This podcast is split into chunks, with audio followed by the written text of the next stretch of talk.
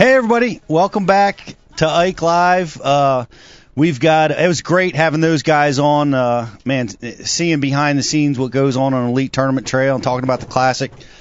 We're, uh, we're going to switch gears a little bit. It's, it's really cool what, what's going on right now with the high school, uh, fishing programs. It's absolutely amazing. I, could, wouldn't it be great, Bridget, if you had a high school fishing team? I mean, wouldn't that have been cool if that was available to us? I would have loved it. Yeah. It's all over now. I know everywhere. High school. I think you even have junior, elementary teams, like certain stuff all now. But high school, uh, Down down in Orange, Texas, this is amazing. At the at our Bass University, we had five kids from one team come, which isn't that uncommon. What's uncommon is they were members of a 120 kid team Wow. at their high school.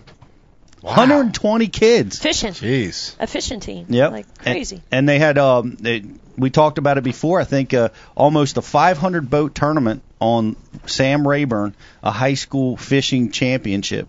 500 teams.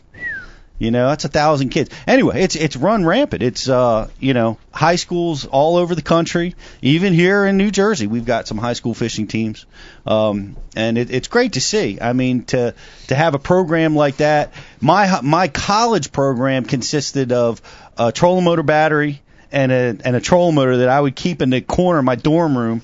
And when I get 20 bucks together, I could go rent a boat Wow. and go fishing for the day. You know. How about it? Yeah. Now, man, these kids are traveling all over the country, They're getting boat sponsors. getting boat sponsors, yeah, scholarships, crazy. already done. I mean, when you were in college, you know, you'd go fish, come home, buy bread for a nickel on the way back in, right? In ten feet of snow. Is it, isn't that what you said? When you run out of material, you go right for the age. You do. I couldn't Thanks. miss that one. That's, that, that, that, that- sorry. You're right. I did. I violated my own rule.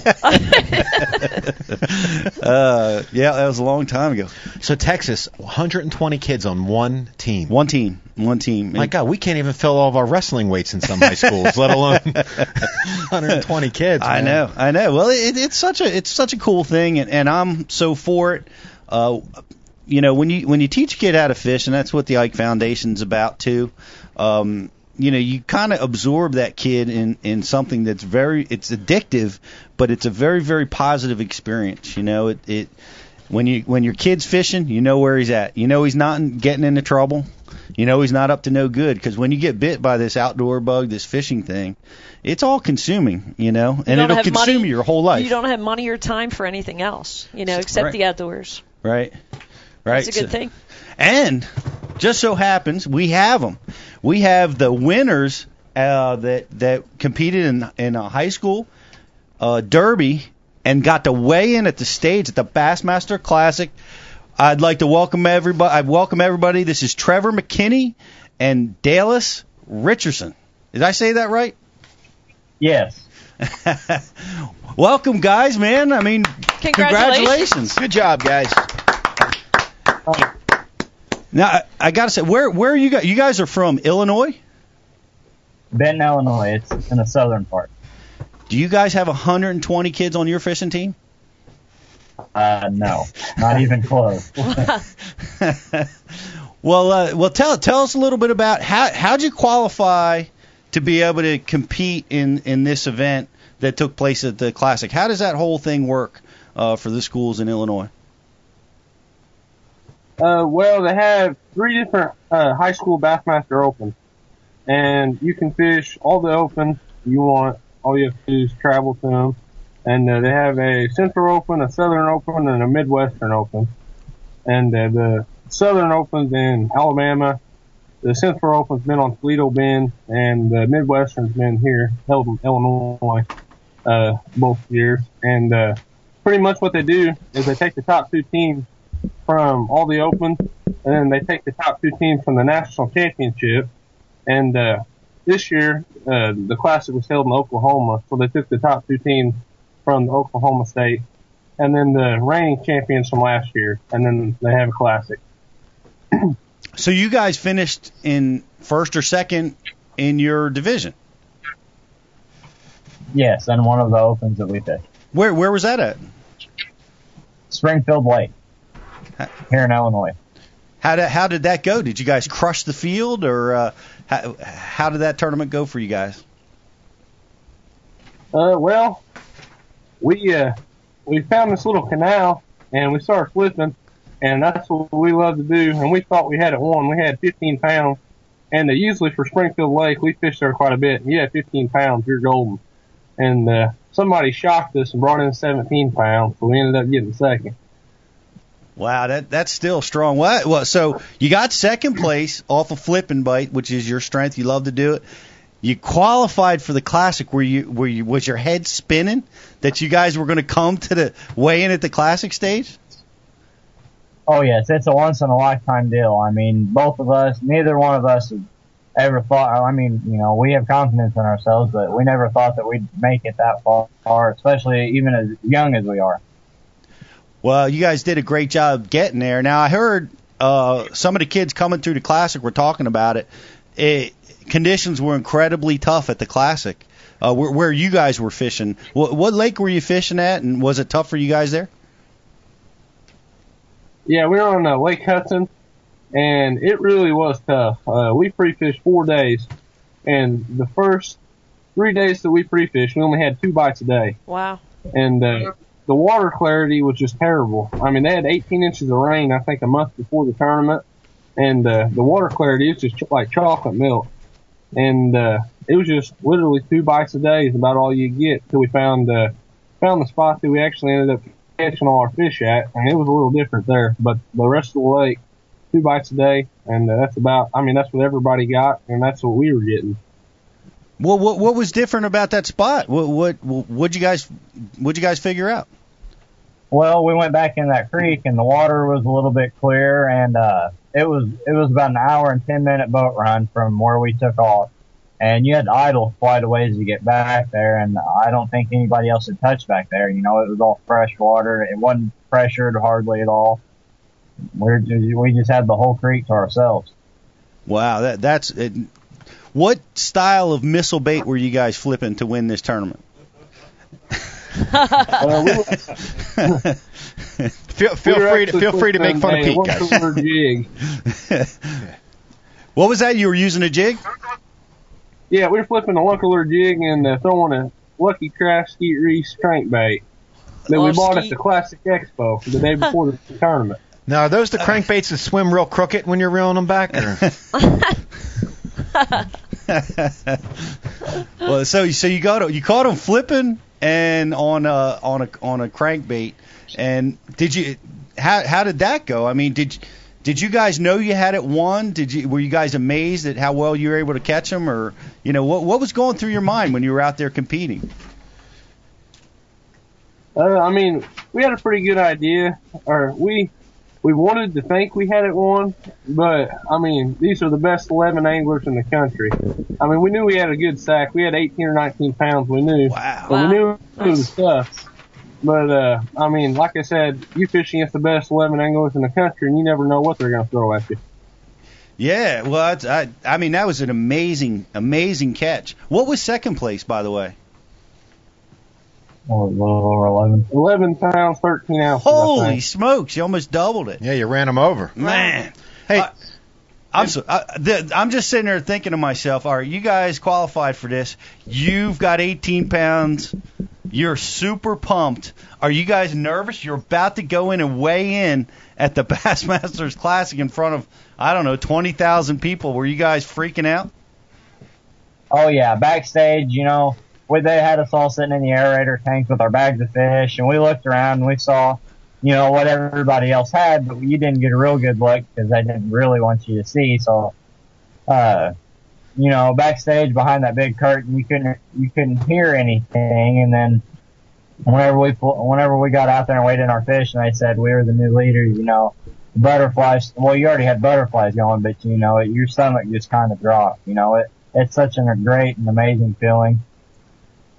So now let me ask you guys something. So it's post classic. You're the champions. You go back to school Monday morning. Does the principal at least announce your name over the intercom and give you accolade?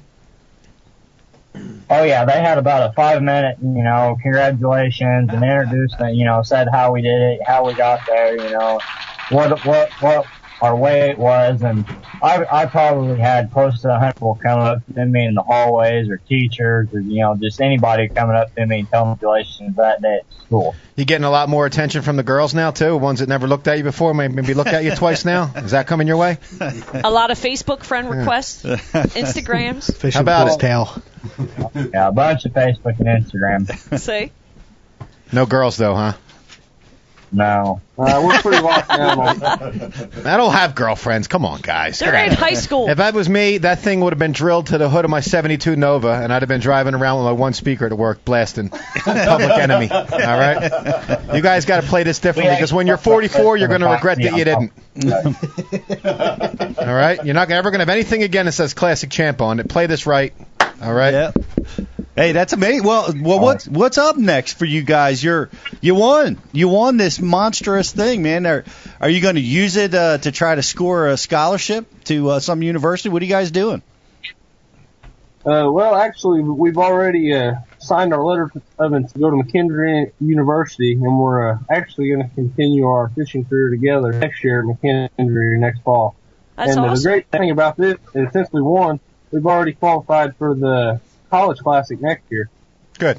No kidding, Wow. man. So, so how far back do you two go as friends? Uh, about seventh seventh grade is whenever we started fishing together. That's cool. Now, That's do you good. guys pal around outside of school every day and stuff like that? Uh, yeah, just about. I mean, we we spend a lot of time hunting together. You know, just running around. Cruising the mall? Uh, Looking. no, we don't cruise them all very much. All right. Ponds. We just, uh, before this, we went over to the pond and caught about 50. Nice. Good for you guys. Good for yes, nice. Seventh grade. That sixth grade's when uh when we uh kind of all got Yeah, started. yeah, we recruited. Yeah, because you pi- you found me in fifth grade, and then we and we recruited Mike in sixth grade. Yeah, that's when we got together with Ike, and that's where we formed our whole, whole little group. That's pretty neat, man. About man. same time as these guys. So now, do you guys have any funny stories about each other? You might want to tell everyone who's watching right now. We don't mean to go there. Nah. Any Uh, I will tell you, it don't matter where you go on in this country. He will have some girl at the hotel. It don't matter where you go. There'll be girls. Uh, one time we went to Springfield, and I'm sitting here half asleep, and uh, he knocks on the door. I walk over. He's like, "Hey, come take my picture with these girls." There's four girls standing outside in the hotel, cheesing it away. That's what's up. that's Nice. that's what I'm Yeah. talking about. Man's got skills. So Dalius is the Not sword- only fishing skills. Yeah. so Dalius is the swordsman of your team, right? That's what you're saying. Dallas, Dallas. you're the swordsman. Well, he can get it ju- get it done. It looks like you got. Yeah, good got- job. They, they congratulations. It looked like they froze up on us. Just then. that that question threw him for a loop. Yeah, But hey, man, what what an amazing thing is. to win, to dominate a tournament like that at, at the exact when you're at the championship. You know what I mean? It's and then God to weigh in at the Bassmaster Classic. yeah. And to experience that with your best friend too. Exactly. Yeah. You know, like- you had since grade school. Yeah, that's pretty cool, man. Yeah, that's that was Good uh, memories. true, truly amazing experience. I'm so happy that we have these all these high school programs going on now. They seem like good kids, man. Yeah, yeah, they do. They certainly do. But um, but anyway, we're gonna appreciate those guys being on. We didn't get to say goodbye to them.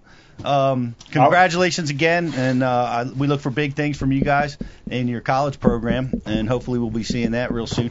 But we got coming up real soon is going to be uh, we're going to be talking about some bass biology uh, with some interesting stuff going on there. Looking forward to learning more about that sort of thing. And You we'll- still have to tell some best Bass, Bassmaster Classic stories. Yes.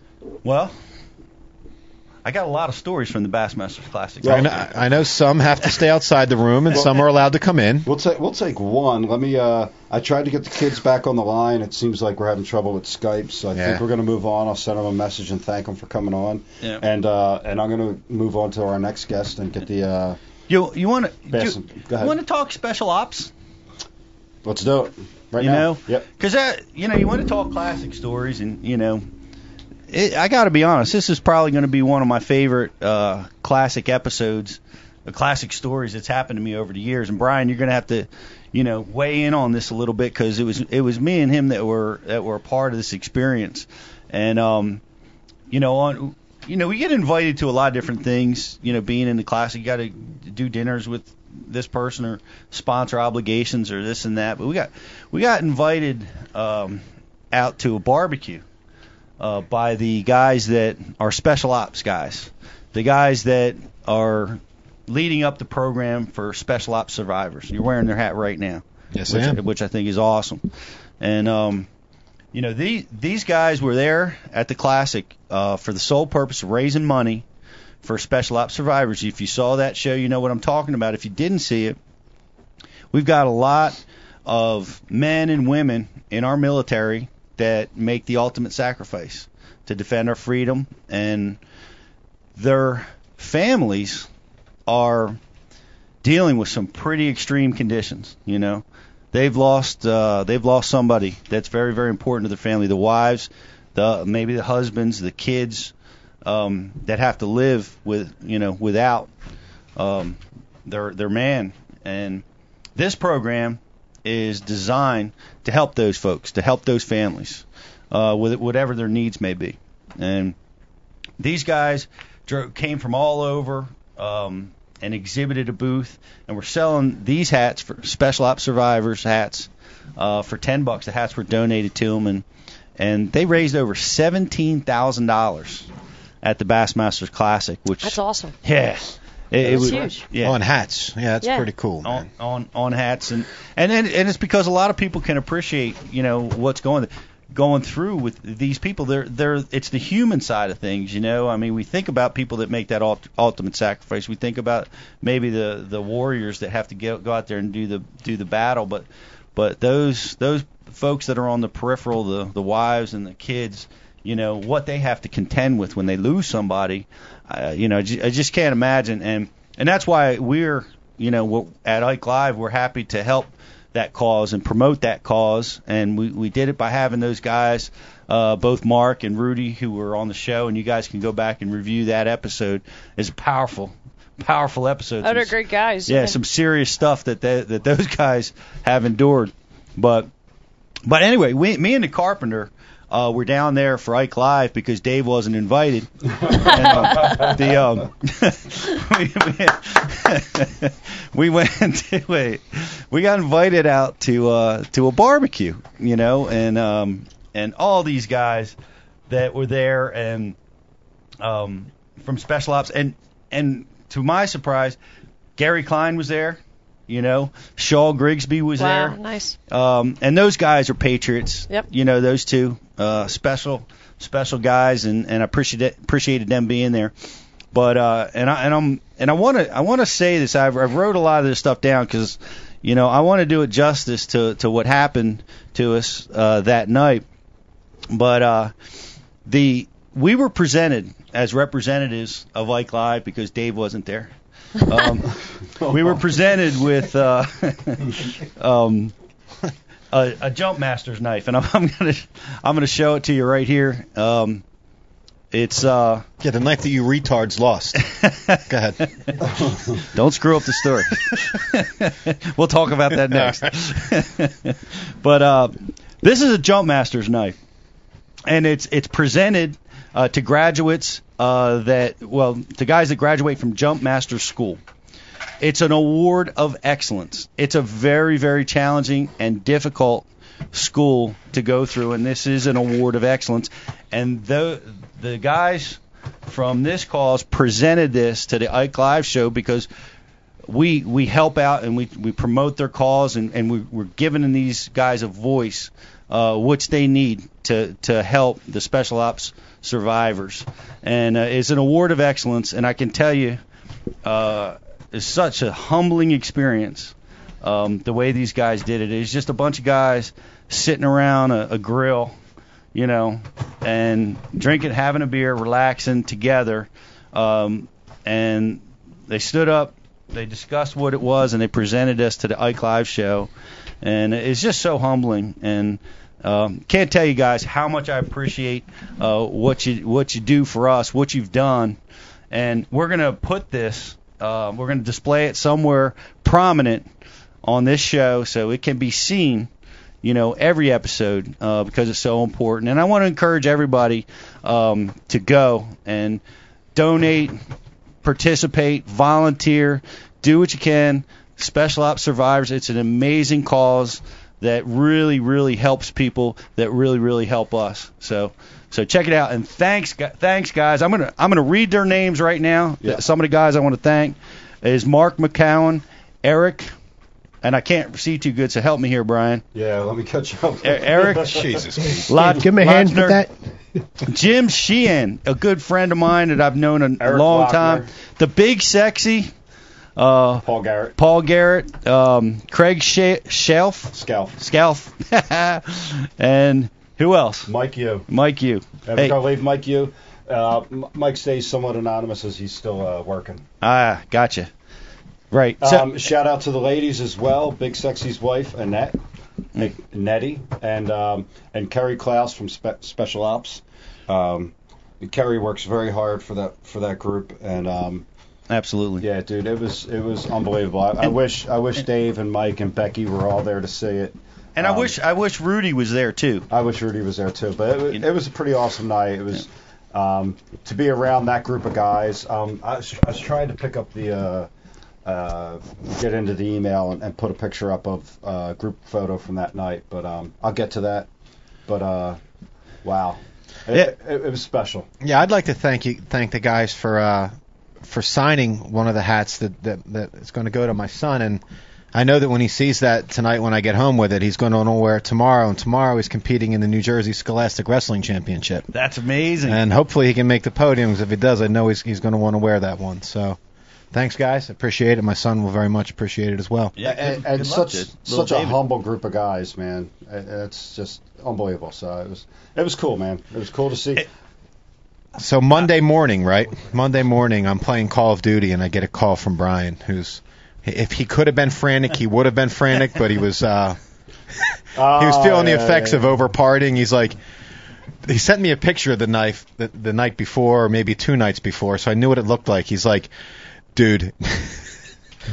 Dude, you got to get on the internet now and find that knife. We lost it. so I'm right on the Google machine, Google images. You know, we're trying to find the knife, and finally, I'm just like, look, dude, we're not going to reply. I couldn't find that exact looking knife on the internet. I'm like, listen, we're going to find the closest thing we can to it. Because when they come in studio, if they're back when they're back up here again, I'm like, you know, they'll get a laugh out of it. Anything that involves the handguns and hard liquor and lost shit is funny, Right. and they'll even fi- find it funnier that it was like a, that we tried to put a replica up here when it's not, you know, the real deal. And then Brian's like, nah, Pete had it in his luggage. yeah, Pete totally set me up. Hey, but he's like the waiter took it. I know that son of a bitch took it. I Like, was ready to slit his throat, man. Every one of them mutants. I know. He was like, that, "What'd you say, Brian?" He- He goes, "Dude," he was talking to the waiter. He's like, "Man, you got to find this knife. It's it's like the Pulp Fiction watch. You know what I mean?" Pulp Fiction watch. yeah. Oh my God. I know you I didn't got know it. that. That's funny. So I hu- I hid this uncomfortable hunk of metal up my ass for two years. but we uh we found we found the knife. It's weird because Brian brought it down. and I was mad at him because we had 11 uh, person dinner at the night of the classic. Ike and his family were there. Uncle Don, his mom, and all of us that worked for all of the businesses were all there. And Brian brought it down, rightfully so, you know, to show it to Mike and Becky and what we had received. And I was like, man, this is going to end badly. And, um, you know, this shouldn't be here. You know what I mean? We need to, because it was in, it was already buried in my luggage, you know, so we could get it home safe. Right. And we could get it here, you know. And I'm like, first of all, I was thinking, the hell, Brian's rifling through my luggage, man. But, Yeah. uh, Forget TSA. Yeah. It's Brian. what's he doing doing that? But anyway, this knife shows up down, and I'm I'm like, man, we're gonna forget it. We're you know, it's you know, we're all tired, exhausted, and um, I I had to go up because we were having the champions toast. I had to go up to my room, and I, and I guess I forgot that I did this. I grabbed the knife. And I put it right back in my bag Thank God. and I and I uh, I totally forgot that I had did I've done that and because we get up at ridiculous to get to the airport you know so you're all yeah, Discombobulated. yeah and I'm like oh man who's got the knife so Brian, Brian starts. I wish I had thought of it as a as a genuine prank. That would have been better. It would have been better. But I was, had me. I, I was right there with him, though, man. I, we were calling lost and found. We were, we were doing. yeah. We were freaking out. We were looking at pictures. We're of the knife. We're like, oh man, we got to find an, an eBay or there's got to be one out there just like it. But anyway, we didn't. We have we have it. And thank you guys. We had a little blood, sweat, and tears. And how long? I, I can see Brian going nuts too, like wanting to strip down people. I was, dude. So how long did you have that thing up your? Uh... Two, Two years. years. Two years. Two years. So give me the watch. so Mark McCallum, when he was up here, told me a good story about Klein. He said that they had Klein and some other angler, I'm not quite sure, out or down their way at, at one of their gun ranges, and were shooting with him. Yeah. And I said, well, you know, how's Klein shoot? And he said, you d- and with his like southern, his like slow southern gentlemanly accent, he's like, you do not want to get in a long distance gunfight with Klein. Apparently, he's a dead eye man. Yeah. Well, I, I'm not surprised Yeah. if you if you've ever watched him fish. I mean, he is precise and meticulous. So Yeah, not very methodic. Yeah, casting wise. Yeah, and, yeah, he's something else. But I tell you, the the the thing that those guys came to that little barbecue, and it was small. You know, it was just it was just these guys and and all of us uh, from our group. And um, but what was really cool was one one of them had a a ten year old, I guess, son. I think he was ten years old, and he was just getting into fishing, and he was trying to figure out how to flip and pitch.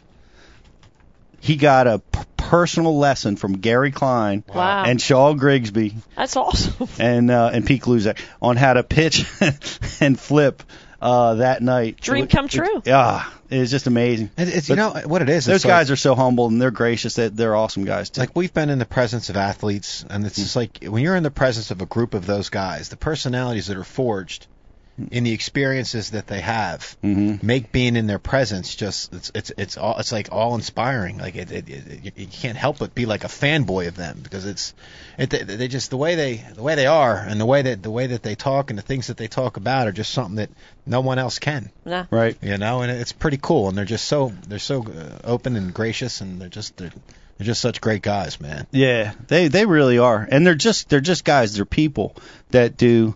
What was it? Uh, you know, Jimmy V said that said like, you know, there's God must have really liked ordinary people because He made so many of us.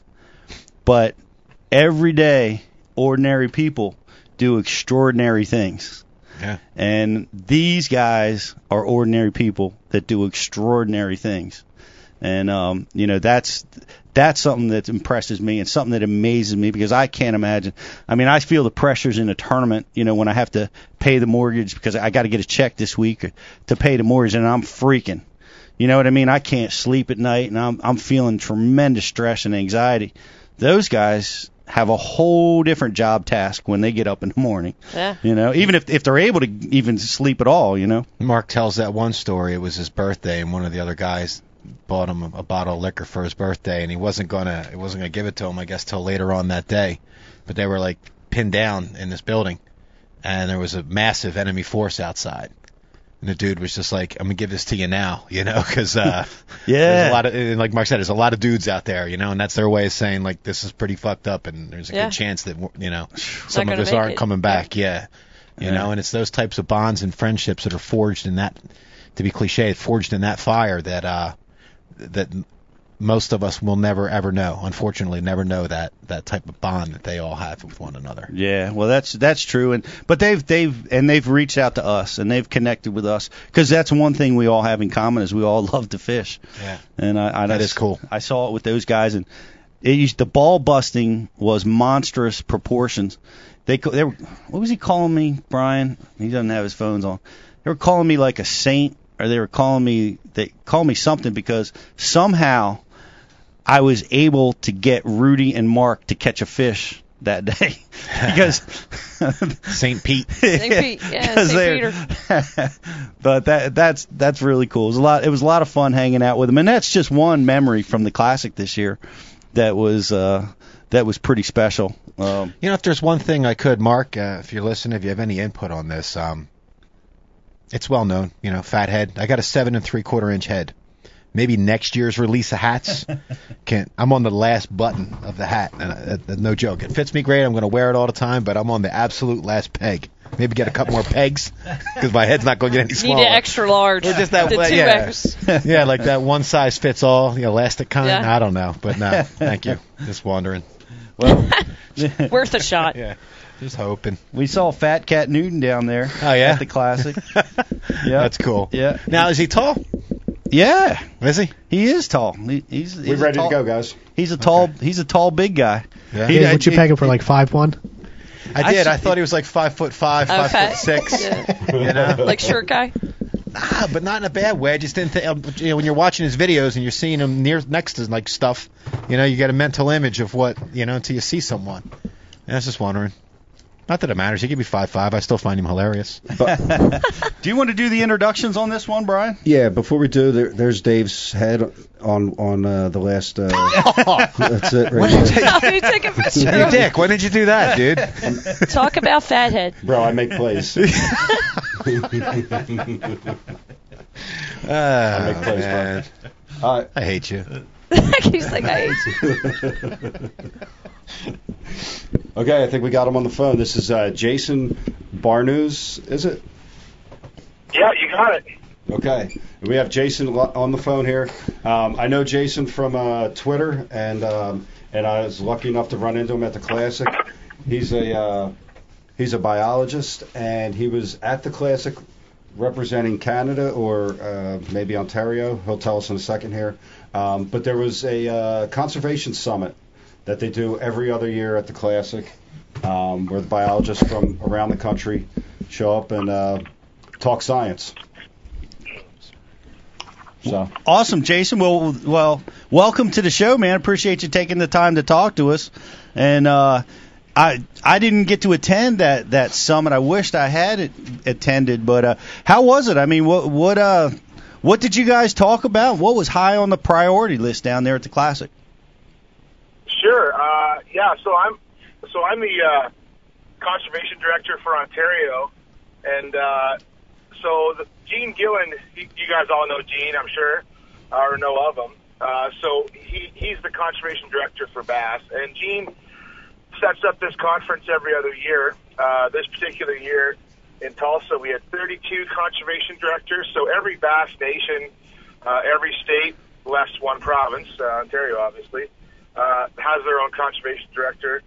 At the conservation summit, though, Gene also invites agency reps like biologists and uh, managers from different uh, agencies in each state, uh, different fish chiefs.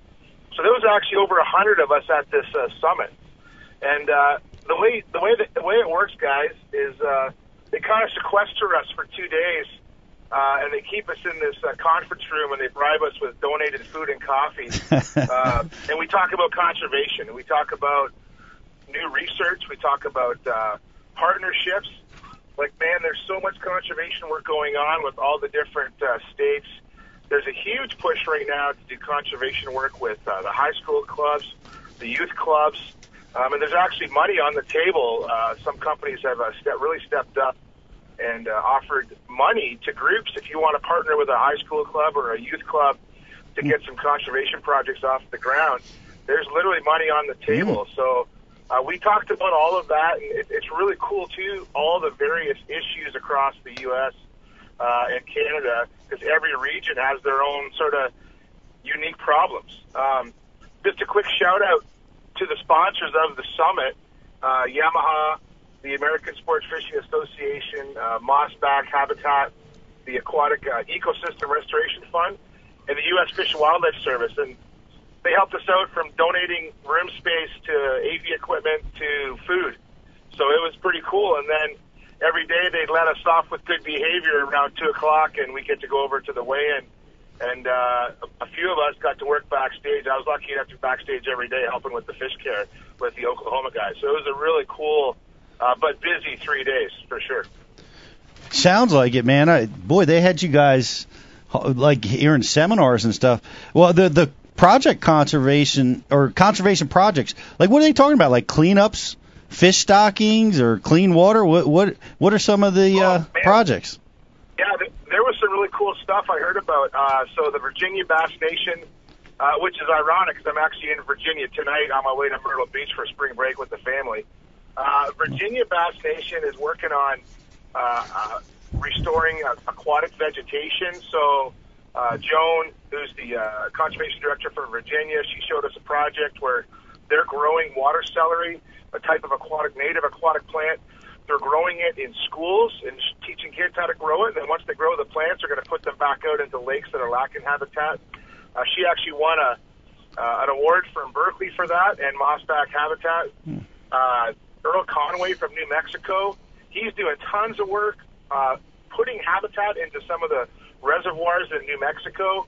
Uh, he won some, he won a, a Berkley award with some money.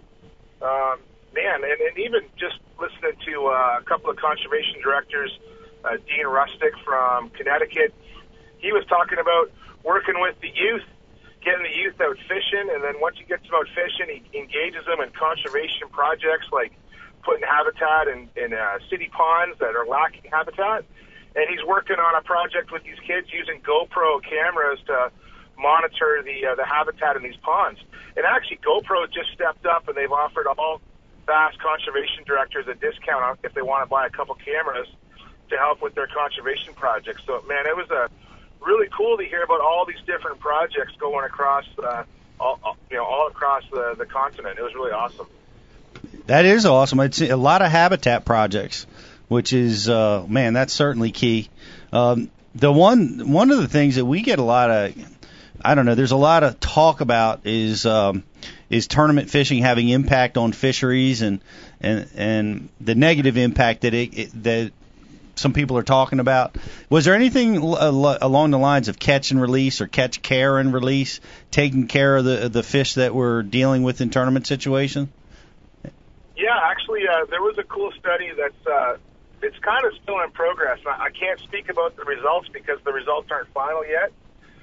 But you know, it's still good to hear about some of the work going on. Um, a long time uh, uh, research scientist, uh, Hal Schramm, uh, and he's working with a bunch of different uh, state agencies and other biologists and academics, and they're actually looking at the uh, the effects of live well sort of live well stress on bass, and it was a really cool study they've done. They actually showed pictures of in a lab. Picture this in a lab. Uh, Ranger donated live wells, actual live wells from Ranger boats, Wow. and they had all the live wells in a lab. And what they did was they were in the laboratory setting. They could control the temperature in each live well to a specific degree. So then they could actually see, well, how do fish deal with a temperature of 60 degrees or 65 degrees or 70 degrees? So they could do all these cool tests, and, and, and it was actually cool to see these pictures of the actual live well in the lab on these benches and all these hoses Wow. running to it. And they actually, uh, to get the, the fish to study this, they actually raised uh, bass. They went out, got some bass, spawned them in a hatchery, and then uh, raised fish to test them on that so using wild fish. Uh, and so this is this will, those results will be coming out sometime uh, later this year or next year for largemouth.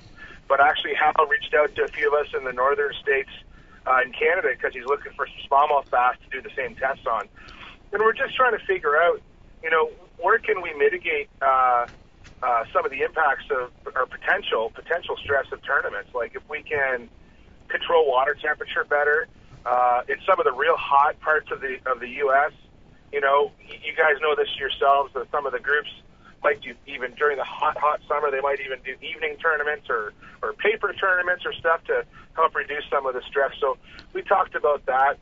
There was, and it was actually a really cool presentation. Uh, Pete, you mentioned uh, habitat and the importance of habitat. There was a cool study being done by a master student from South Dakota looking at a, a, a lake that had very limited habitat, and they actually put in a whole bunch of these huge artificial, they called them artificial cities. And uh, if you guys uh, look up on Twitter or on Facebook, uh, Mossback Habitat, these guys make artificial habitats out of uh, basically it's kind of plastic material, last forever in the environment, and they they kind of look like trees or they look like uh, man, you can make they have all kinds of different shapes of them. And some of them are massive, some of them are ten or twelve feet tall.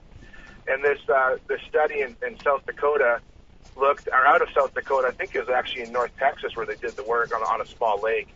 They built these habitat cities where they put a ten or twenty of these structures together, and what they found was is the overall size of bass and the overall health of the bass was better in these complex habitats. And they hmm. actually showed fish prior to the habitat that were kind of long and lean, and then after a year in these lakes or a year or more with these complex habitats and more forage and, and things around those habitats, some of these bass actually seem to be fattening up more. And to test some of that, they actually tagged some of those bass and found that if you provided habitat, they provided good comp, what they call complex habitat, which complex just means there's a lot of things for bass there: cover, food, rearing habitat for young, spawning areas, and those fish just would fatten up, and they actually seem to be doing better in those complex habitats. And all this was is a part of this master's research project. So we got exposed not just to different conservation directors and partnership projects, but also to some of the new bass research going on. Right. Um, so that was, you know, it, it was a full two days. To believe we we crammed all that into two days between eight o'clock and two o'clock every day. Wow. Well, that's awesome, and uh, to hear those kind of stories, and and you know, we always talk about grass being so important, and lakes without grass need that habitat. They need something in order to establish, uh, you know, a strong environment to to rear the young. But I but I I want to I want to talk about something that's important, and I don't know if you can comment on it if they even talked about it, Jason. They one we had a big fish kill here on the Chesapeake. You probably heard about it. Um, yeah. They've had seven fish kills here on the Chesapeake. They have them all over the country. Really, it's a it's a problem that seems to be related to, you know, industrial agriculture, commercial agriculture, and other industrial commercial properties with stormwater runoff and and nutrient loading and all these types of things, which are, you know, depleting the oxygen, you know, uh, in creating these negative environments where we get these big fish kills. Uh, did did they address that at all? Did was it, are there any projects like that underway? Is anybody talking about that? No, we didn't. We actually didn't talk about that project specifically, but all of us are well aware of it. Uh, you guys, I'm, I'm a big fan of the show, and I know you guys have had Scott Sewell on, and Scott's a good friend from Maryland, Mm-hmm. uh, the conservation director from Maryland. And man, that guy, you know, Scotty. He- Yeah, I know he's, he's, he's. I'm 41. He's older than me. He's retired. That guy, that guy's an animal. Like he went out and was like, and like, you know, taking pictures of these pipes and. As That a was biologist, awesome. he Yeah. was call, he was emailing me with questions. And he doesn't have a biology mm-hmm. background, but like he totally took that on himself. And now maybe he, he is a retired state trooper, so he's he's kind of he, he, he's pretty brave, I guess, in that regard. But man, and, and hearing him talk on your show and uh, and how he took that on himself, and I don't know, I know that's the results are inconclusive thus far, and we- we're curious, all of us, you guys and myself, and a lot of people are curious about what really happened there. But I think it raised an awareness, and I think that that project that Scott worked on, uh, I think you're going to see more of us kind of taking uh, taking initiative because social media is a powerful tool now. And Scott, who is probably not the most savvy with social media, just by being able to use Facebook and provide all of us with updates, we all stayed in tune with that. I know that's how you guys got involved with it. And, uh, but you know, there are these issues going across the country, and I think that it's shown that what that example has shown us is when they do happen, we can deal with it. I think some of these projects, or sorry, some of these instances, they get wiped under the rug. We don't find out about them. Uh, but now with media the way it is and how fast it is, there's a certain accountability there that can't be ignored. So kudos to Scott, man. I'm proud of that guy for stepping up and and, uh, and proud of you guys for for showcasing that that project. I know Pete uh, and, and the rest of the guys on the show. You guys all fished down in the in Chesapeake, and that that that incident really hit home with you guys. So kudos to you guys for for making a, a stand with that too. Hey, hey, Jason, this is Dave. I have a question. So Yeah. we're always we're always hearing about invasive aquatic vegetation. Now, as an angler, perhaps that I'm selfish, but I would think that the spread of that w- would be would benefit wildlife that lives in the water. Why why, why the push for for there not to be uh, hydrilla or milfoil in areas that it's non-native to? Sure. You know that that's a good that's a good question, Dave. So, and this is one part of the summit that I enjoy. You know, up in Ontario, and I'm sure you guys, if you haven't been to, you've heard of places like Lake Simcoe and uh, the Kawartha Lakes. And I I, I actually live uh, 15 minutes from Lake Erie on the Ontario side, and You know, and we talk about uh, invasive plants up there, but in some parts of the U.S., these invasive plants like hydrilla, they choke out an entire lake. There's nothing left. And it's not just hydrilla. There's other species like water soldier and uh, phragmites, which is like a it's called reed canary grass. This stuff just chokes out lakes, and just like you know, we talk about with fish. You know, if you have too many fish in a lake, you might get a stunted growth. Let's say, you know, so too much of anything is a bad thing, and so too much vegetation can be bad too. And, and what makes invasive species problematic is because they don't have natural, uh, sort of natural limitations here. They don't have predators. Uh, so what they do is they come in, and their population explodes. And that explosion, you can kind of picture like a graph where it just climbs. The number just climbs up. And with plants, it's going to be a density thing. So you're going to get more and more plants. It's going to be a high, high density. And by the time it peaks, in some, especially in small bodies of water, you could literally, like, you're smothering the whole lake. You can't even put. A, I've seen pictures of lakes that are choked with hydrilla so bad you can't even put a boat in. Wow. Um, I, I read of a study where the only way they could actually study the spread of it was they had to use kayak anglers because only kayaks could use a lake that previously had bass boats in it. So it, it, it really is a regional issue. Wow. Were they Hobie and- kayaks? and I've owned, but it's it's cool to hear it though across the different uh, regions. That yeah, that that's That's well, crazy. the zebras and gobies are the other thing that Zebra how- mussels. Yeah. Yeah. What what do you what's your take on that up there up north? I, I mean, the gobies exploded the smallmouth and made them huge, and we love them. Oh, yeah. But uh, the zebras are doing something. What, how how's that all relating? Where where do you see that going? Well, you know, the zebra mussels have been in the Great Lakes now since, uh, gee, since I want I want to say since the mid '80s, and uh, and even the round goby, they were first found near the near the outflow of the of Lake St. Clair into the Detroit River, right around Peche Island. They were found there around 1993, No kidding. and since then they, they've just spread, you know. And, and the gobies, they've spread a couple different ways. One, they've kind of spread on their own, but I think they've also spread. Uh, if you read some of the literature on, uh, we have a lot of shipping even within the Great Lakes. So they came over here likely by ballast water, but we have ships moving uh, material around the Great Lakes, and that those ships are actually moving them too. So now you've seen, we've seen gobies, you know, pretty much in every corner of the Great Lakes, and now they're getting into some of the inland lakes, like Lake Simcoe, for example. But what we're seeing in Lake Erie is, and uh, you know, we're seeing bass size increase a lot. So uh, without having uh, specific numbers in front of me, there's studies that have been done that show that, you know, traditionally, let's say a, a two to three year old bass would be 12 inches. Now a two to three year old bass can be 14 inches or more. Nice. And a lot of that, a lot of that growth increase has occurred after the goby invasion. Yeah. So, you know, but gobies though, they're they're they're highly, uh, they're really good uh, nest predators, right? So, in northern areas, you know, we have a lot of protected bass seasons, and there's a lot of issue potentially around uh, our bass spawn in a very small window. Uh, the further north you go, the smaller that window is Right. and they're also very aggressive. And uh, with gobies, there's a potential for nest invasions. But you know, some of the studies that I've read out of uh, so New York DEC, Department of Environmental Conservation, they've had studies done. They've had a catch and release season there, I think, since 2007 on their inland lakes. And I've, I've read some of their data and looked at some of the data, read some of their reports, and they've talked about how they've actually seen in- increases in some of their bass populations with with the increase of zebra mussel uh, and more forage opportunities. Some of the bass populations, I read a report for Lake Oneida where smallmouth numbers are on the way up. Uh, so, you know, some of these invasive species ha- are potential for negative impacts, but we haven't seen it yet with smallmouth per se.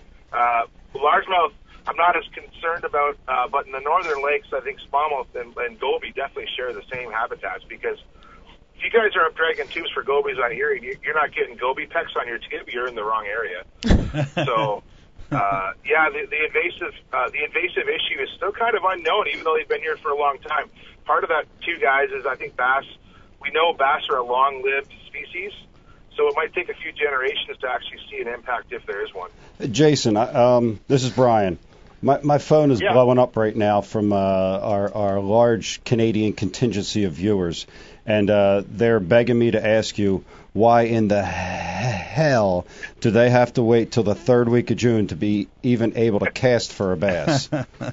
That's a good question. That's a good question. So I'm gonna I'm gonna actually answer that with mentioning uh, a good friend of mine, Dan Kimmel. Dan Kimmel is the conservation director for Michigan, and uh, we uh, every year or every other year at the Conservation Summit we present an award to the conservation director, uh, most outstanding conservation director, and Dan Kimmel won that award. And I'll tell you why he won that award because he pushed hard for to get a catch and release season in Michigan, and it, and there was a lot of issues to get that season through. He got it through, so that's new. So, uh, and actually, I, I I won't lie to you guys. I was interviewed by Robert Montgomery uh, earlier this year on uh, on Bassmaster.com, and I kind of had a plug in there that we need we need a catch and release season in Ontario. And since I made that statement, I've had a few people reach out to me, including a few celebrities uh, in the fishing industry who are like, let's make this happen. So when you when your neighbors are doing it, New York's been doing it for ten years. Michigan's now doing it. I think it's time for Ontario to level the playing field a little bit. So I think you're going to see a push to have. Uh, you're going to see some stuff happening in Ontario. It's going to take some time, but I think now we have the data, and now we have some more political will on either side of the fence. So you can, you can tell the guys chiming in, or if they're listening in, um, get ready to start attending some meetings in the next year or two. I think I think it's going to hit the fan. Cool, man. Uh, they're they're listening and uh, and they're itching to get fishing. You know, it's the season's short enough up there. You know, it's uh, to Oh, be yeah, restricted by I- I politics roomed- on top of. At, at the summit, guys, I roomed with Jim Marsh from Oklahoma, and he, he looked at me at, at breakfast one morning. and goes, "What the hell do you fish for when you can't fish for bass until June?" and I'm like, "Well, we got panfish and we got walleye and we got steelhead and."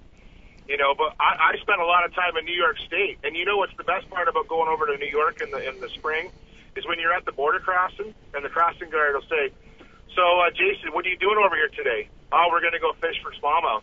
"Where are you fishing?" "Lake Erie." And they look at you like, "Does the bass know Yeah. what side of the fence they're on?" According according to the people that make the rules. Yeah. So, Jason, I, I think it's time for I think it's time for some uh, some uniformity there.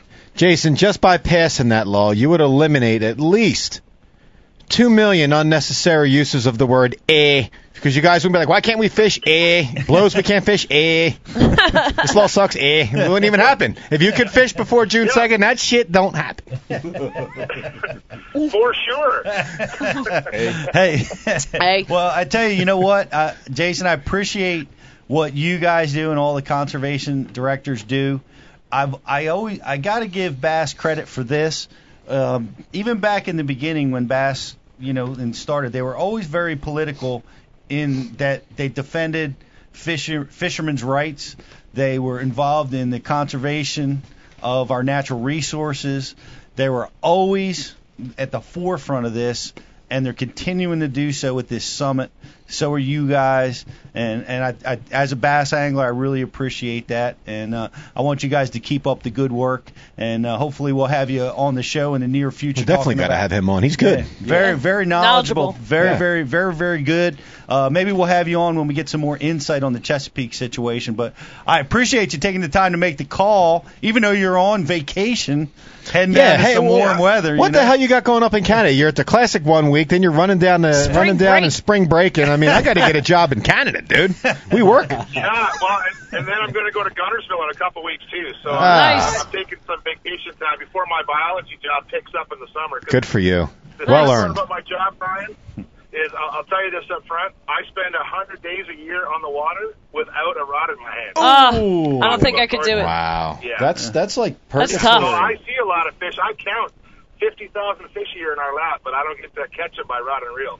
So That's Ah. like that's like hell. That's that's what That's I imagine torture. hell to be. Yeah, can't fish. Yeah, that's a bad it's, dream. it's all good, guys. I, I do the job because I love fish and fishing. That's why I do the job. So Nice. Good for you, man. Jason, thanks so much, man. All I'm right. glad I met you, and uh, thank you for for calling into us tonight.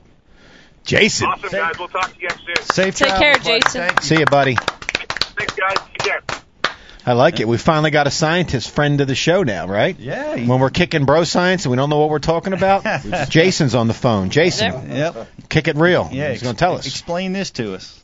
Uh, that was that was good having him on the line. And next, we're going to showcase a TH Marine product.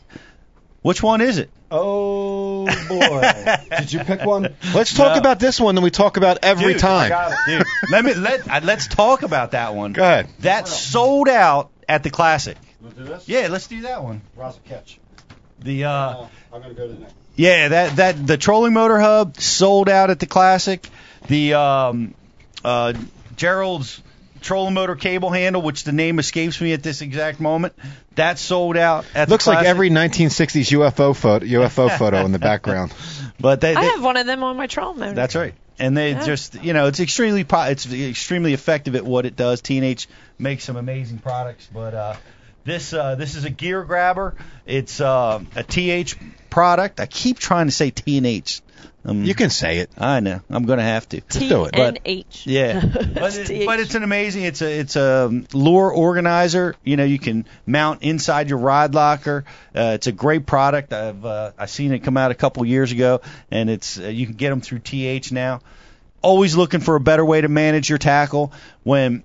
You know, one of the, what I have done over the years to the detriment of my boats is I take my tackle and I stick it into the carpet you know the key stuff, right? The the key baits that you're using. I just stick them into the carpet up by the by the front of the boat, and then of course you hit a boat wake and it pops you in the face, or hit hooks your partner, or you know, or um, Or or you rip up your carpet trying to get it out. But this is a great little product that keeps that stuff organized for you. All that hot key stuff that you're using that you don't want to have to dig down and find in your tackle box. You can use this to organize that tackle system. Another great TH product. Check it out, TH Marine. Make the best stuff in the history of the world. Thank you, Luke. We'll catch up with you real soon. Yeah, screw someone in Iaconelli's boat. Any given time, he's got five hundred dollars worth of tackle rotting and rusting on the floor, and the That's- cup holders. That's and, true, man. You gotta be efficient, man. that- That's one that makes that great. You know, you can put that stuff out there and it stays. I, I would, I would, uh, I would just go look in the bottom of Ike's boat to see what he's been using lately, just to get a vibe of what's hot. you Yeah, know? 'cause that's where it's There- stored. there's your mistake. We've been using that trick for a lot of years. Okay. Is the is a lot that stuff that you sit out for everybody to see is the stuff that didn't work. You think so? that's what that's the way it is in my boat when I come in off the water. Okay. I take it. I take. I hide, Rip it hide- off, throw it hide- on the ground. Hide the stuff that's working. You know, the stuff that's- Subterfuge. stuff- Subterfuge. only leave out the stuff that's Baiting not working. Yeah, deception. But All right, I got a video to play here. what do you got? All right, all right well, here we go. Is it of me at the classic in my pajamas? No, no, it's not. I think, I think Jared has that. I don't know what's coming next. Uh, It, it's see that's the thing, you know. Oh. Da- Dave, you're lucky you didn't attend because you know you're never safe. No, not with Brian. Brian, Brian's the worst with that. And his cameras and his pictures and shit. I can't stand Dude, it. but you're a veteran, Dave. You, you you've been You've there. been I get it. I know not to face you when I sleep. Like poor Pete, trusted you, fell asleep facing you, and you took pictures of him sleeping. Paid Yeah, the but- old Showed it to the world. The thing is, if it was me and you, we you'd have gotten me just as good. No, you'd have been sleeping with yeah, Yeah, absolutely. you- There'd have been you- something on your face. Yeah, exactly. you know what I mean? exactly.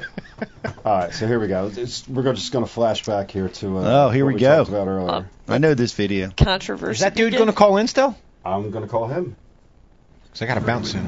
tournament leader Jason Christie, and this is kind of what it looks like today. He's somewhere in that That's insane. used mix of fiberglass and frothing water. Just wanted just uh, we picked up Union Lake. probably another 40 boats since the takeoff, and I mean, look, there's someone in show a. you, he's been in the back in of an his inboard. pocket. I want to show you how far they go.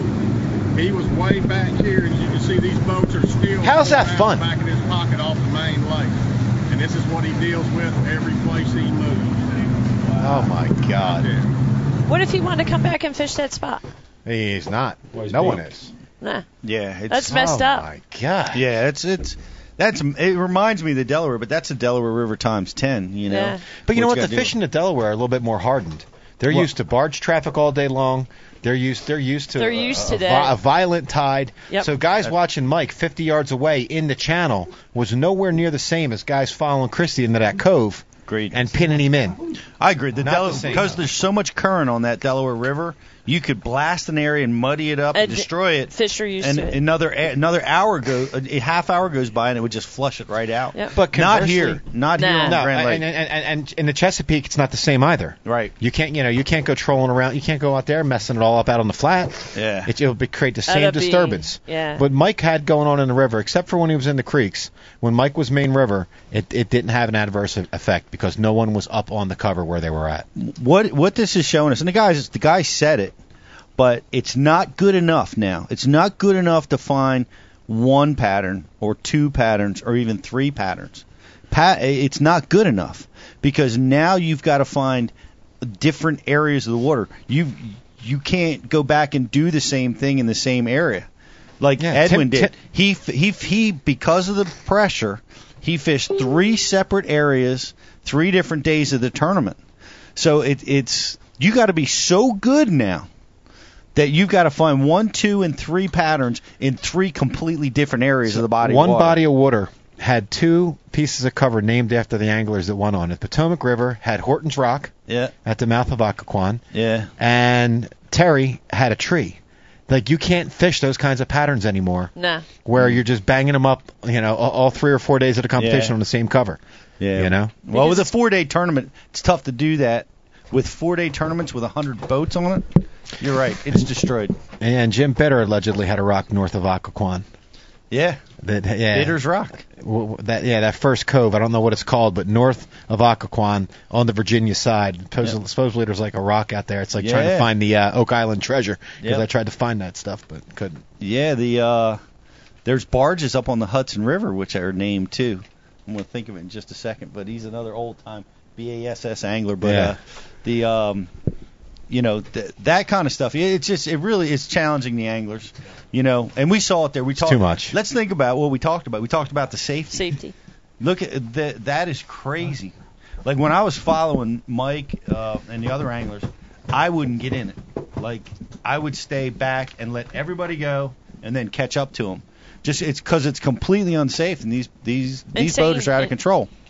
Yeah, You know? people drinking or you know just out there having a good time. And Yeah. You almost have Honestly. to like lose them. Like if I was Yeah. Ishmael and the Okeechobee, I'd have been flying through the reeds Now, and had a plan to All right, lose so them. we're we're talking about two different things here, right? We have one thing which is just spectator traffic, right? And this is an extreme example of spectator traffic that that Overstreet was showing. Most extreme. Right, and and uh, I've been a spectator in a couple events, you know, on the Chesapeake and on the Delaware, and you know we laid back, we did our best to not interfere, and, and the, the type of fishery really really plays into it, you know, and it was cool on on the Chesapeake. I got to watch, um, I think Brandon Coulter it was. You know, we laid back, we stayed, you know, way off him. He was working a bank. He turned around, he talked to us. It was a cool experience, you know, and um, so so so it's like that that was cool. And there's you know there's other situations where you can be a spectator and it's good. So where does it go bad? What you know you know where does it go from like it's a good experience Where's for both the, line draw? angler, you know, getting gaining the exposure and all that, and, and and the spectators, and then where does it go bad? You know, where's the number? Where you know because in bass fishing the playing field changes. It's not a rectangular field. It changes. It's a cove. If they're out in the wide open, not a big deal. If he's working a bank and they can stay off him, not a big deal. So the answer to your question is unanswerable because it's a wide open variable. Right.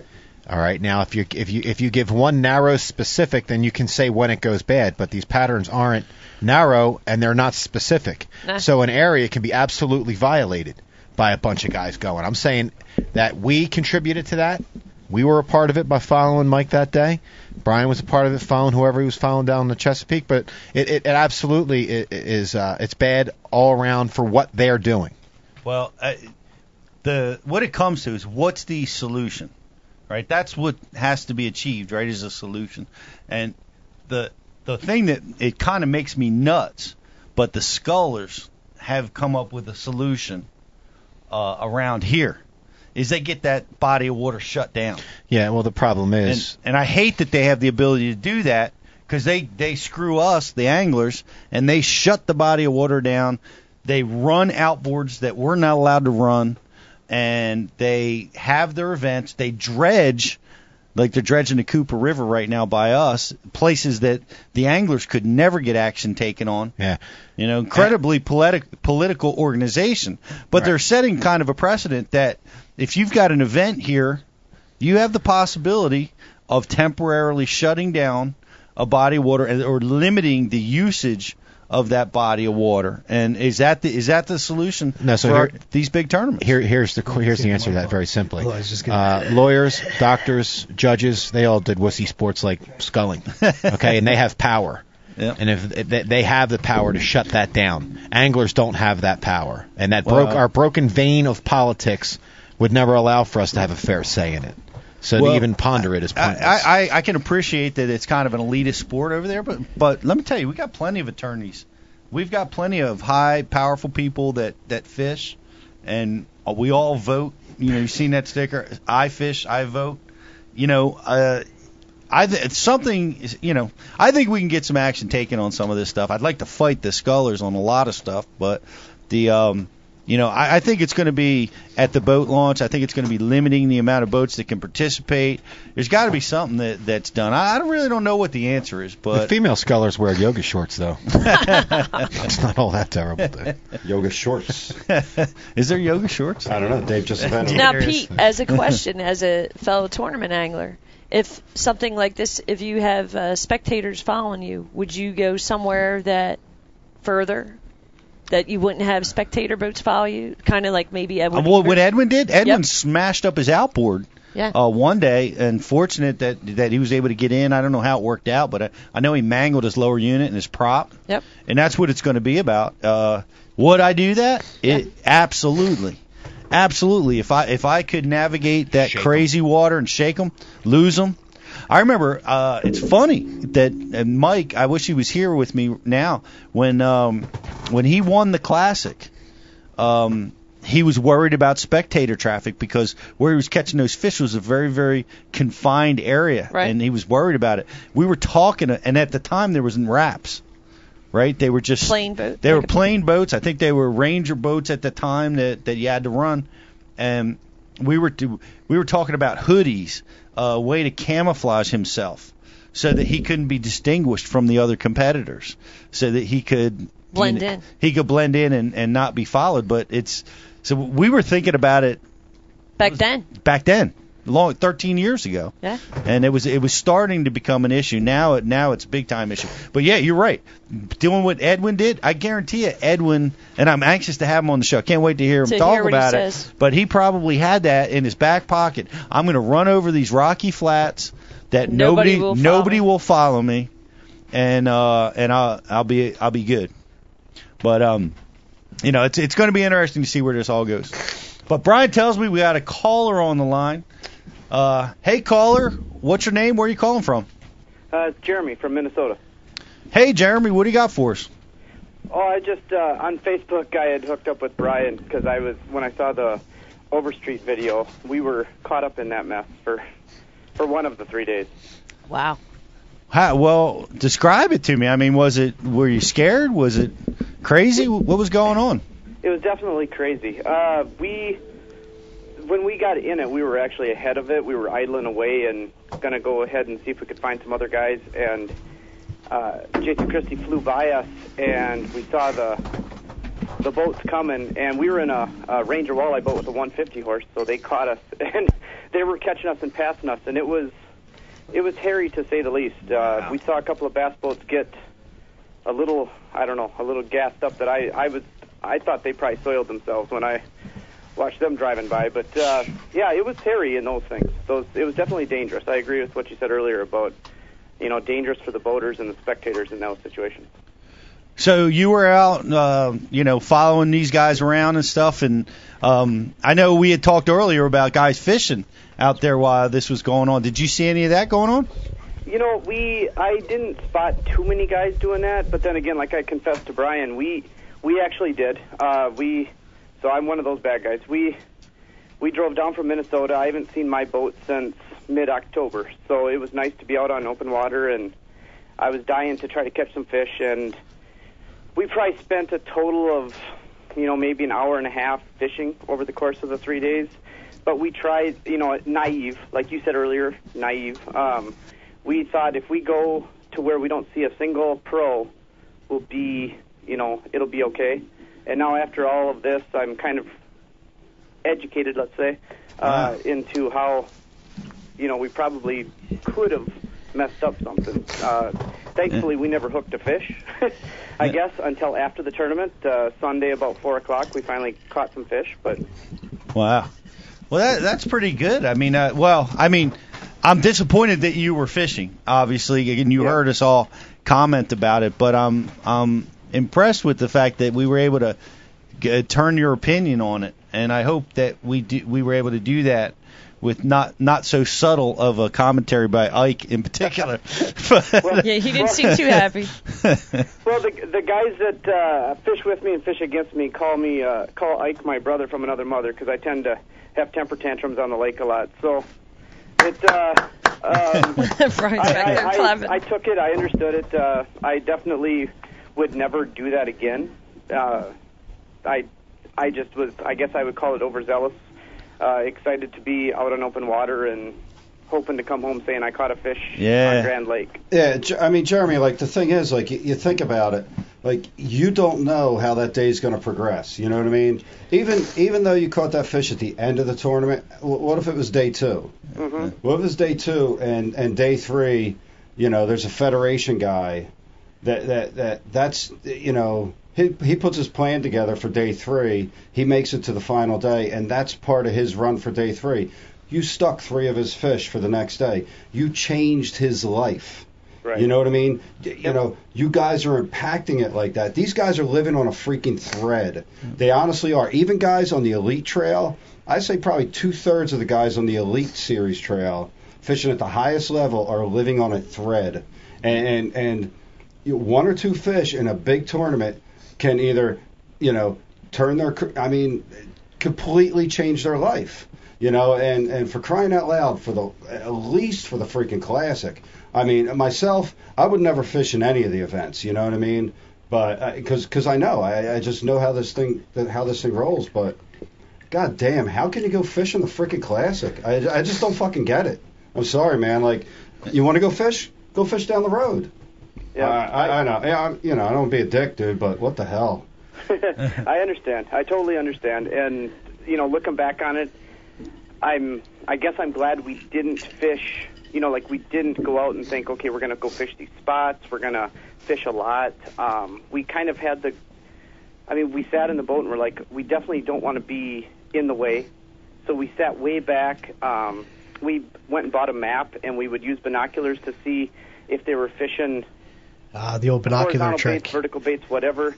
And then we would sit in the boat and try to figure out why are they doing that. So we were trying to use it as a form of learning.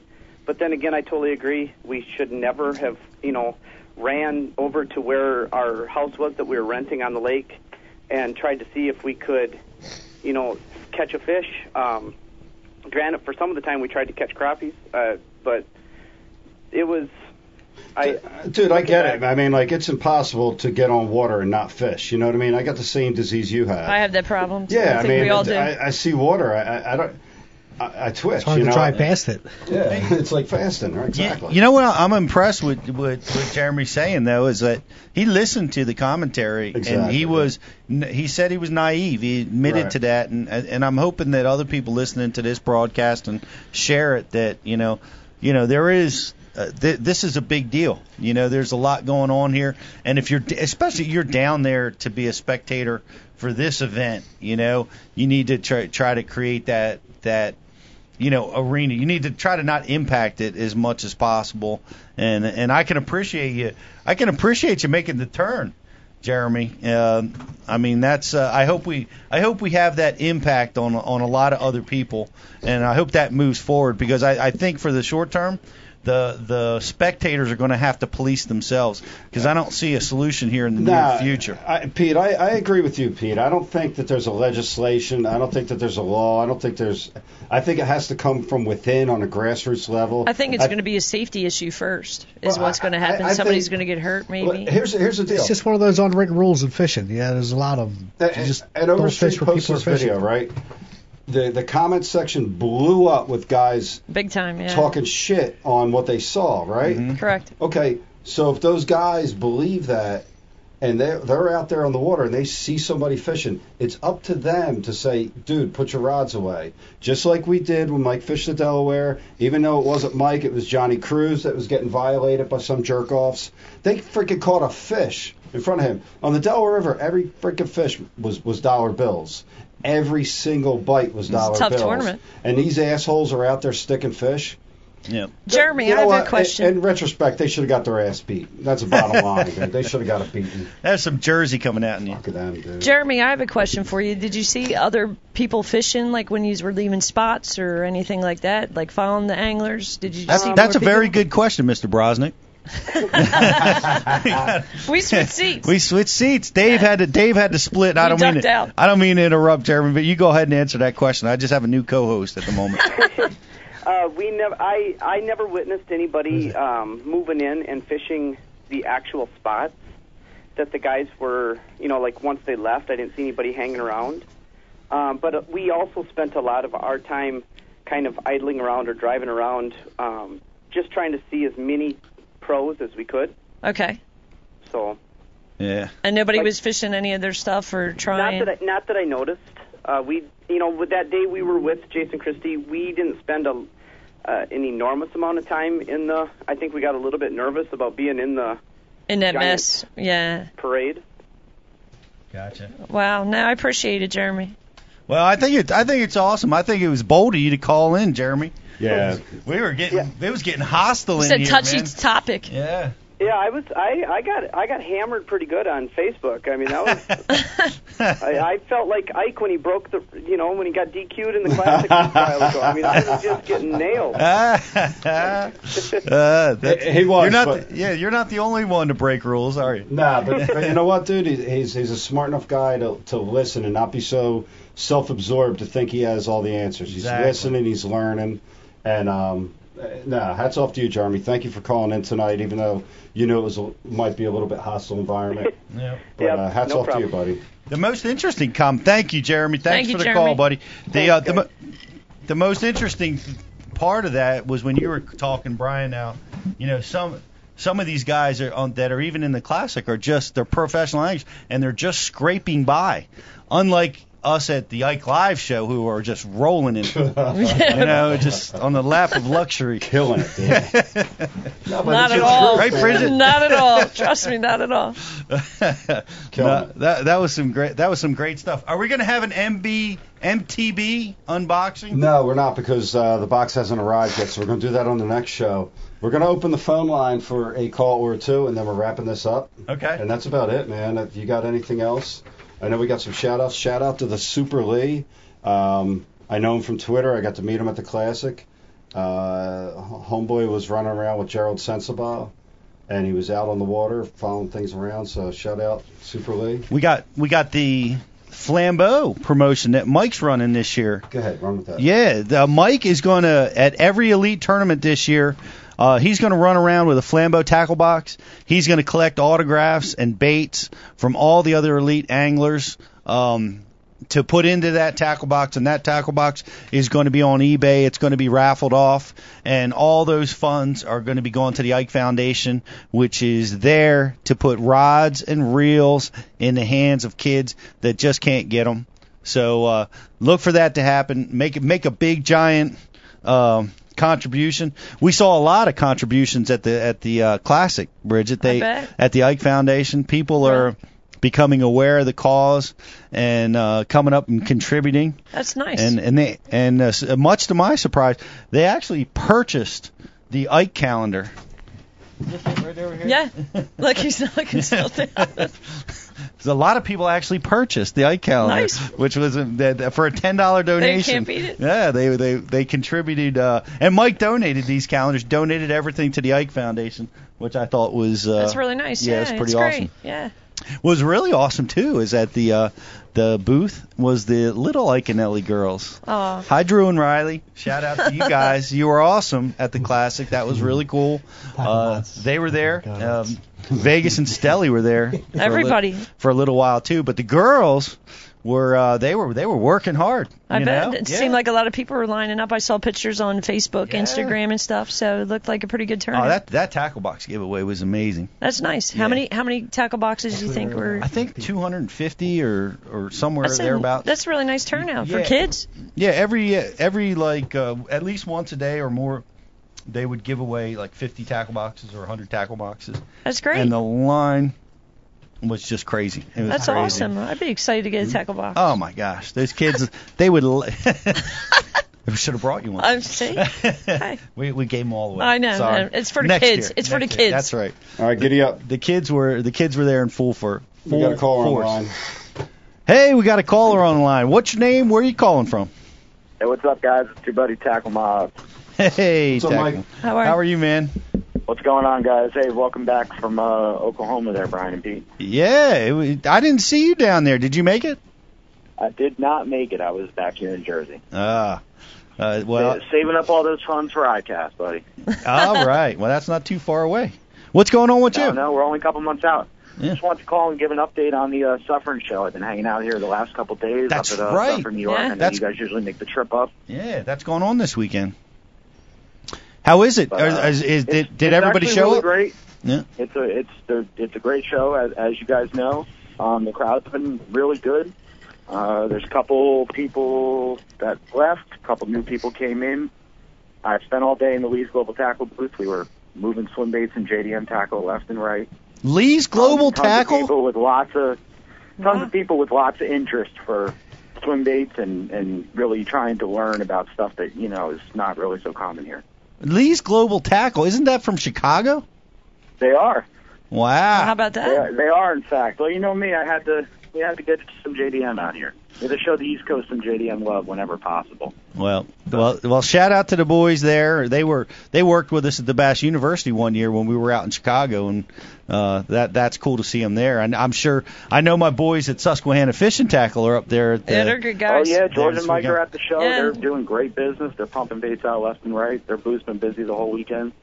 Uh, Mike's been up on the uh, stage doing some Susquehanna River smallmouth stuff. Those guys Uh, are Brandon was Brandon was there. Brandon Polinek was there Friday and uh, Thursday and Friday.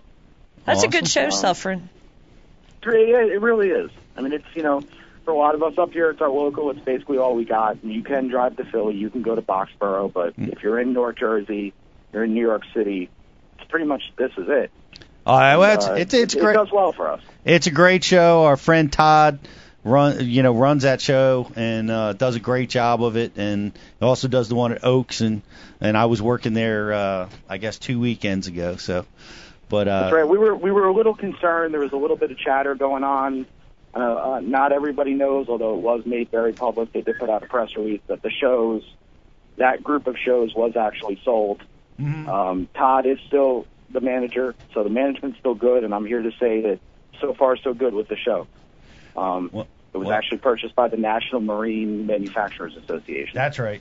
That's right. I, So- well, we hope you have a great weekend, man, and uh, crush them. Sell some more swim baits tomorrow. Yeah, we're working on it, man. Yeah, we'll be back out there tomorrow if you guys want to come out to the show. If anybody wants to come out, um, I believe doors open at 9:30 tomorrow. We're there till five. It's uh 13 bucks to get in. Tomorrow's Kids Day. If you want to come out. Go check it out, That's guys. not bad. Stuff Yeah, Suffern. Go check it out, guys. Suffern New York. It's a great, great outdoor show. If you've got cabin fever like we all do, go check it out. 9:30 tomorrow. Thanks for the call, man. Thanks, Mike. So that's a cool show, man. I've been up there for uh, man. We've been to going to Suffern New York for years and years. So it's great to see that uh, the new ownership is keeping it up and running, and keeping Todd in charge because he does such a good job. Suffering succotash. well, we love it up there. We got anything else on the plate tonight? Now, man, let's wrap it up. All right. Well, Hey. that's the the greatest edition of Ike Live ever, starring Pete Gluszek. Without Ike.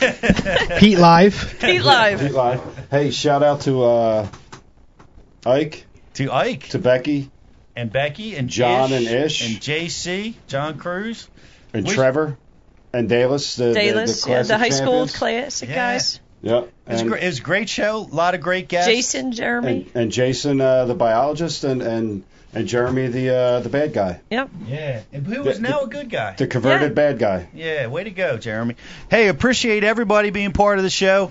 Uh, we had a lot of fun doing it. We got a lot more coming. Uh, wait a minute, I think on my notes is the next show. Let me read that with Go ahead, Edwin. do that. Uh, is okay. uh, coming up on March 26th. 26, yeah. We're going to head Edwin Evers, the Bassmaster Classic champ, hopefully the champion of St. John's River. And I want you guys also, all of our subscribers, Bass University Live is going to be March 31st. Uh, so anybody that subscribes to uh, to Bass University TV, check it out. If you haven't subscribed yet, you got to subscribe. Check it out. And we're going to be live, me and Mike, on March 31st. Appreciate you being here. Thank you, Bridget. Thank you, Pete. Thank you, everybody. Thank you, appreciate, appreciate you guys. Good fishing. Spring's here, baby. Get out there. Ike Th- Live. Thank you, Caesar, a.k.a. Muscle Hamster, John Valdez.